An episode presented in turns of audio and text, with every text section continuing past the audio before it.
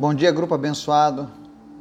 Estamos aqui dia vinte e três de setembro, mais um dia que o Senhor preparou para as nossas vidas.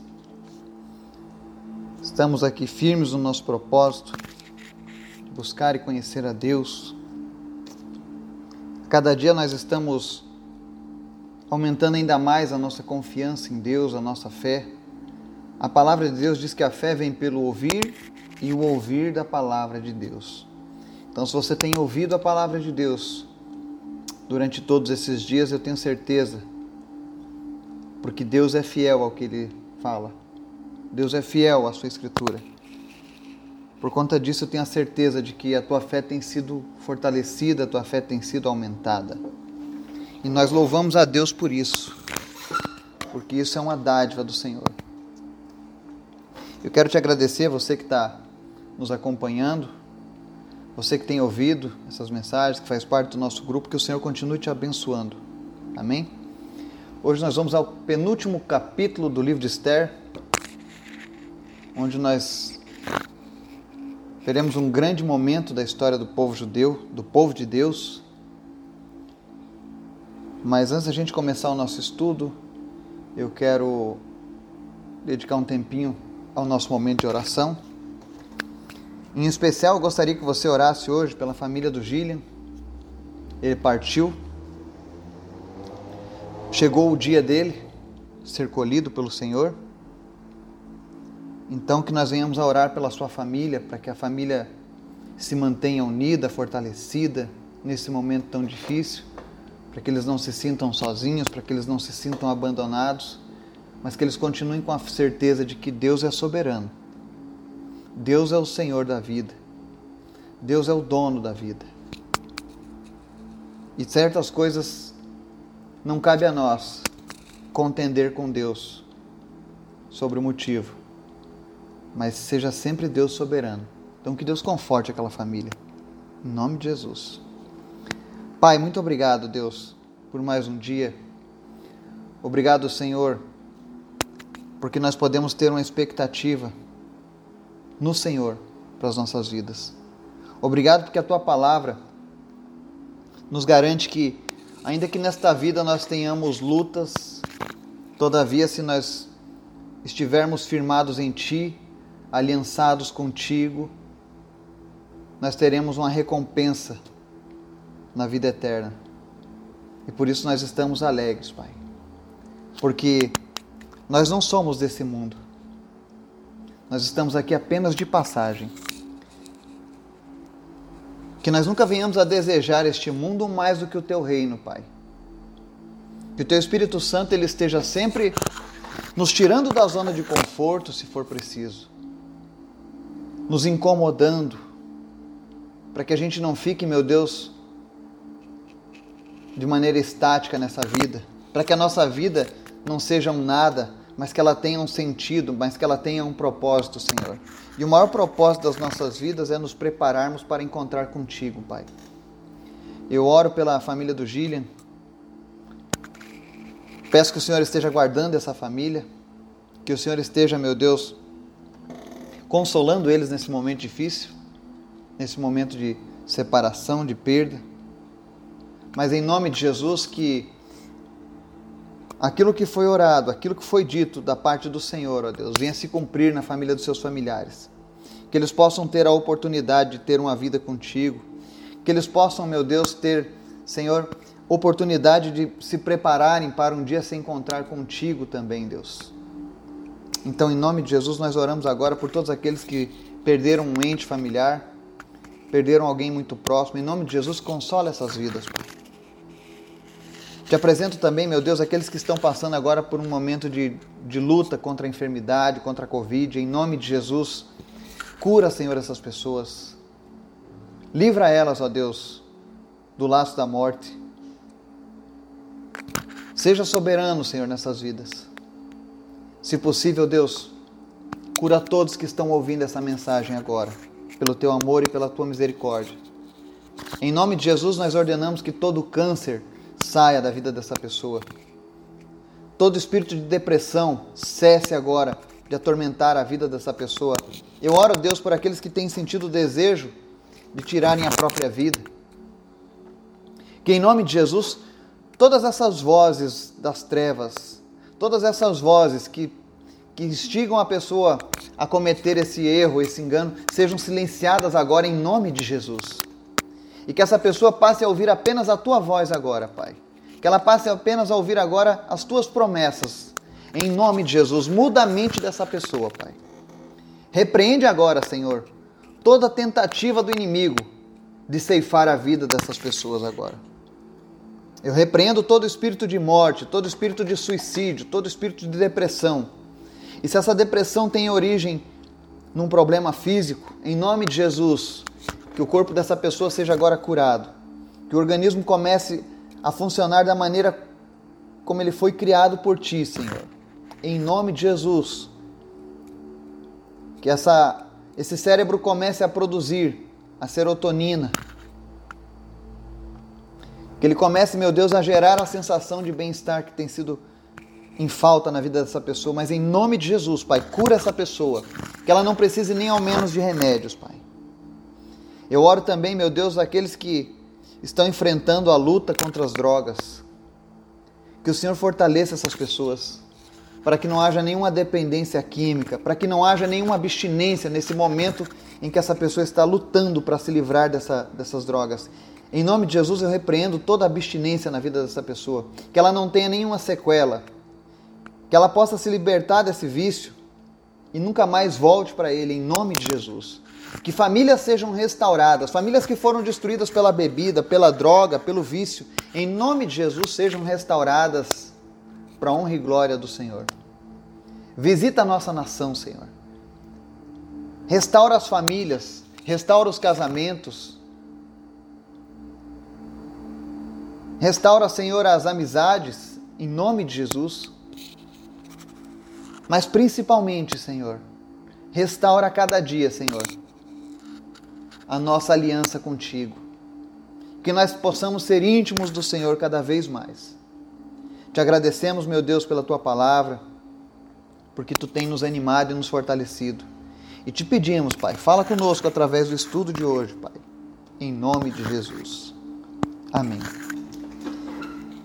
Capítulo nove de Esther diz assim: No décimo terceiro dia do décimo segundo mês, o mês de Adar, entraria em vigor o decreto do rei.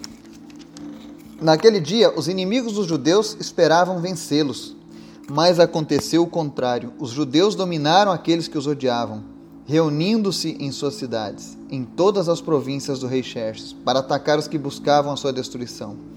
Ninguém conseguia resistir-lhes, porque todos os povos estavam com medo deles. E todos os nobres das províncias, os sátrapas, os governadores, os administradores do rei apoiaram os judeus, porque o medo que tinham de Mardoqueu havia se apoderado deles.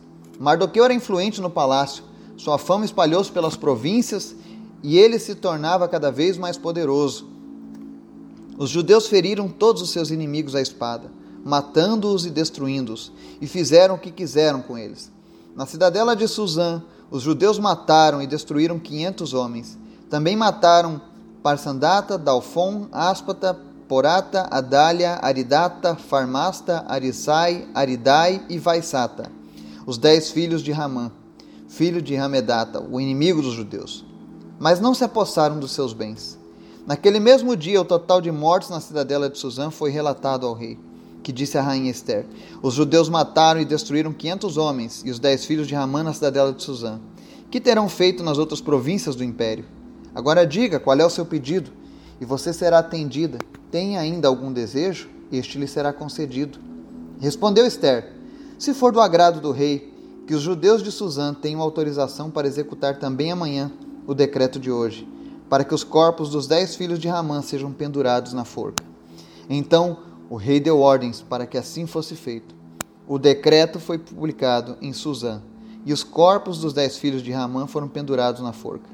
Os judeus de Susã ajuntaram-se no décimo quarto dia do mês de Adar e mataram trezentos homens em Susã, mas não se apossaram dos seus bens.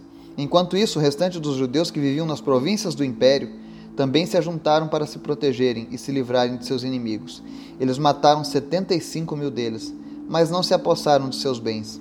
Isso aconteceu no décimo terceiro dia do mês de Adar. E no décimo quarto dia descansaram e fizeram dessa data um dia de festa e de alegria. Os judeus de Susã, porém, tinham se reunido no décimo terceiro e no décimo quarto dias. E no décimo quinto descansaram e dele fizeram um dia de festa e de alegria.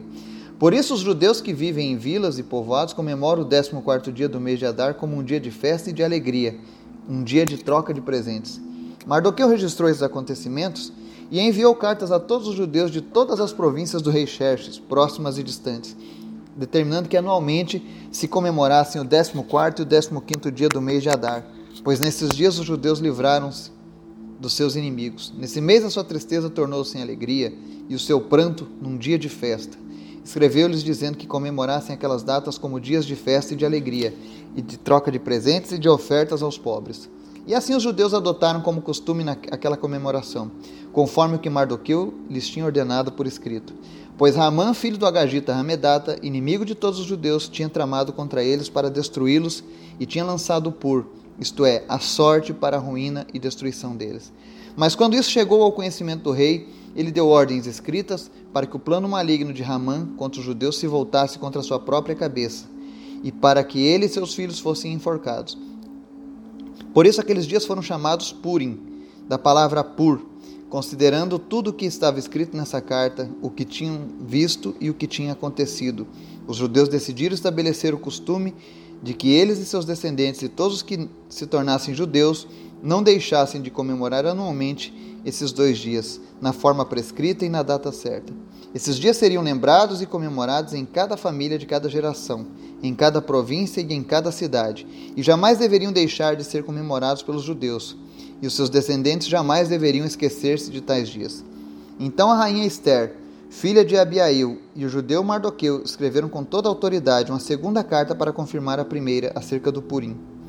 Mardoqueu enviou cartas a todos os judeus das cento e vinte e sete províncias do Império de Xerxes, desejando-lhes paz e segurança, e confirmando que os dias de Purim deveriam ser comemorados nas datas determinadas, conforme o judeu Mardoqueu e a rainha Esther tinham decretado e estabelecido para si mesmos, para todos os judeus e para os seus descendentes, e acrescentou observações sobre tempos de jejum e de lamentação. O decreto de Esther confirmou as regras do Purim, e isso foi escrito nos registros. Amém e amém. Aqueles que são fiéis e que confiam em Deus, eles verão a glória de Deus em suas vidas.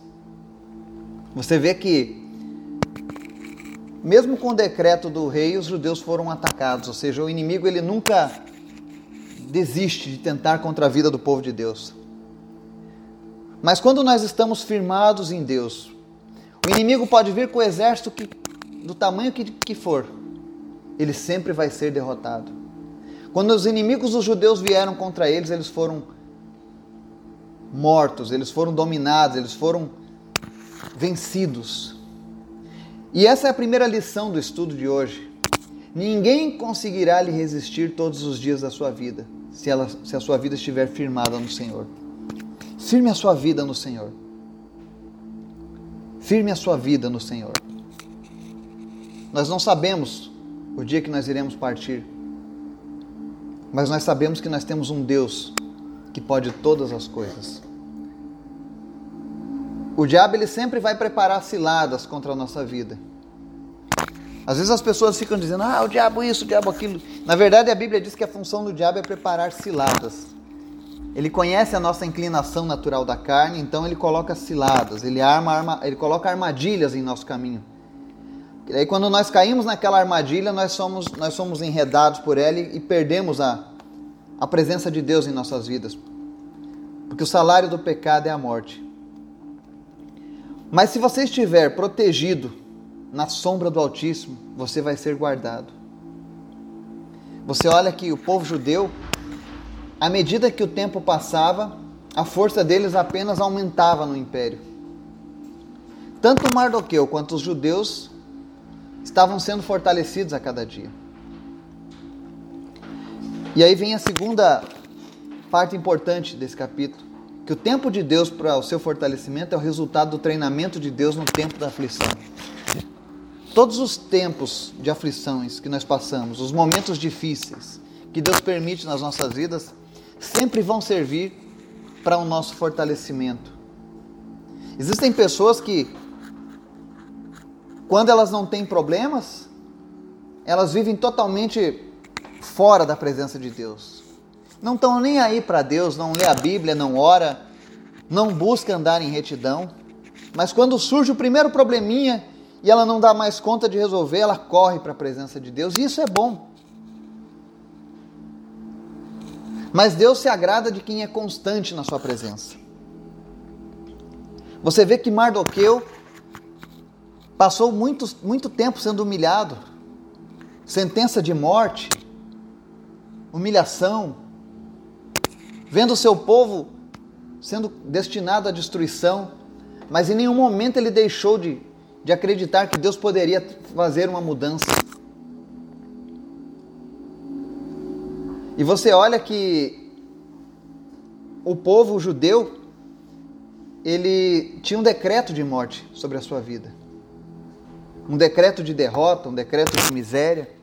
A palavra de Deus diz que quando nós nascemos, por conta do pecado, nós temos um decreto contra as nossas vidas. Que decreto é esse? O nosso pecado nos levará a uma vida eterna longe de Deus. Isso é um decreto. Não importa se você é bom ou se é ruim, o homem naturalmente nasce com o gene do pecado. E ele nasce com esse decreto de morte, por conta do pecado, por conta da nossa inclinação da carne. E muitas pessoas aceitam isso. Não buscam mudança, não buscam se livrar desse decreto. Mas se você quer se livrar desse decreto, assim como os judeus, eles tinham um decreto de morte dado pelo rei. Assim como o nosso rei deu um decreto, ele falou, olha, aquele que pecar certamente morrerá, foi dito isso lá no Éden. Mas o mesmo Deus que deu esse decreto falando do risco do pecado, ele diz, olha, mas aquele que aceitar ao meu filho como único e suficiente Salvador, esse vai ter esse decreto revogado. Porque Jesus vai pagar o preço por esse decreto. Assim como Jesus pagou este preço, e cancelou esse decreto de morte, ou seja, ele nos deu vida. O povo judeu também, eles não se acostumaram com aquele decreto de morte, de derrota e de miséria. Pelo contrário, eles receberam um decreto em que eles poderiam se defender. E eles lutaram e venceram. Todas as vezes em que você se sentir acuado, ameaçado por esse decreto de morte, busque a Deus. Assim como Mardoqueu e Esther buscaram a Deus por eles e pelo seu povo, busque a Deus por você e pela sua família. Porque Deus pode te fazer vencer. É interessante que os judeus, no decreto, eles tinham o direito de despojar os inimigos que fossem derrotados. Ou seja, tudo que era deles poderia ser do, do, de quem venceu a batalha. Mas os judeus, eles não pegaram aquilo que não era deles. Porque eles queriam deixar claro que aquela revolta, aquela rebelião contra os seus inimigos não era por uma questão de poder, não era por uma questão de que eles queriam se vingar, porque eles queriam guerra, não. Mas eles queriam apenas lutar pelas suas vidas. E a Bíblia relata que eles não pegaram nada, apenas a vitória, apenas as suas vidas, apenas a paz. Até hoje, os judeus comemoram a festa do Purim. Até hoje, eles relembram essa data, geralmente no mês de março, nos dias quatorze e quinze, que é o mês de Adar. Eles relembram essa, essa festa, porque foi uma segunda chance que eles tiveram, entre tantas, ao longo da história. E qual é a lição da festa do Purim para nós hoje? Porque nós não estamos debaixo daquela aliança do Antigo Testamento. Nós vivemos pela graça, mas existem coisas que são ensinadas no Antigo Testamento, existem princípios que nós precisamos guardar ele, ainda no Novo Testamento. E um desses princípios é, comemore os livramentos que Deus lhe der. Não se esqueça deles com o passar do tempo. Esther e Mardoqueu lançaram um edito para que em todos os anos vindouros as pessoas se lembrassem, e isso é feito até hoje. Já são mais de dois mil e quinhentos anos se lembrando dessa vitória, se lembrando que um dia eles foram sentenciados e viveram. Você e eu que fomos sentenciados pelo pecado, mas hoje recebemos a vitória em Cristo Jesus. Que nós não venhamos a nos esquecer dessa vitória que o Senhor nos deu. Comemore a tua liberdade em Cristo, comemore a tua salvação em Cristo. Não se prenda ao jugo de homens, de religiões, não se prenda aos decretos humanos, não se prenda aos decretos que o inimigo tem colocado sobre a tua vida, mas se firme na palavra de Deus, comemore os livramentos. Eu sei que muitas pessoas estão partindo nesse dia, outras partiram ontem, muitos dormiram e não acordaram, mas eu e você estamos vivos hoje aqui. E se estamos assim é porque Deus tem um propósito nas nossas vidas, é porque Deus ainda tem algo a fazer na minha e na sua vida. Então não desista, não desista. O povo judeu não desistiu, mesmo quando tudo parecia perdido. Eles ganharam o livramento de Deus. Mas note, eles tiveram que lutar. Às vezes você quer que Deus faça as coisas na sua vida, e Ele é bom, Ele é maravilhoso. Tem vezes que você não vai mover um dedo e Deus vai fazer um milagre na tua vida. Mas a palavra diz que o reino de Deus é conquistado pela força. Muitas vezes, para você trazer o reino de Deus para a sua casa, para o seu trabalho, para a sua cidade, você vai precisar lutar. Não lutar contra as pessoas, mas contra o inimigo de Deus, contra os nossos adversários na, na região celestial das trevas. Então, lute, não desista. Se você tem sido fiel a Deus, assim como Ele livrou os judeus de um momento que parecia o final deles na história, Ele também vai mudar a sua sorte. Enquanto houver vida, existe esperança. Que em nome de Jesus, nós venhamos a estar todos os dias agradecidos a Deus pelas coisas boas, pelos livramentos que Ele tem nos dado, pelas vitórias que Ele tem nos dado. Que a gente não venha se esquecer disso. Assim como os judeus relembram a vitória do Purim, nós venhamos a, a cada dia celebrar a vitória de Deus das nossas vidas. Que Deus continue nos abençoando e nos dê um dia em sua presença, em nome de Jesus. Amém.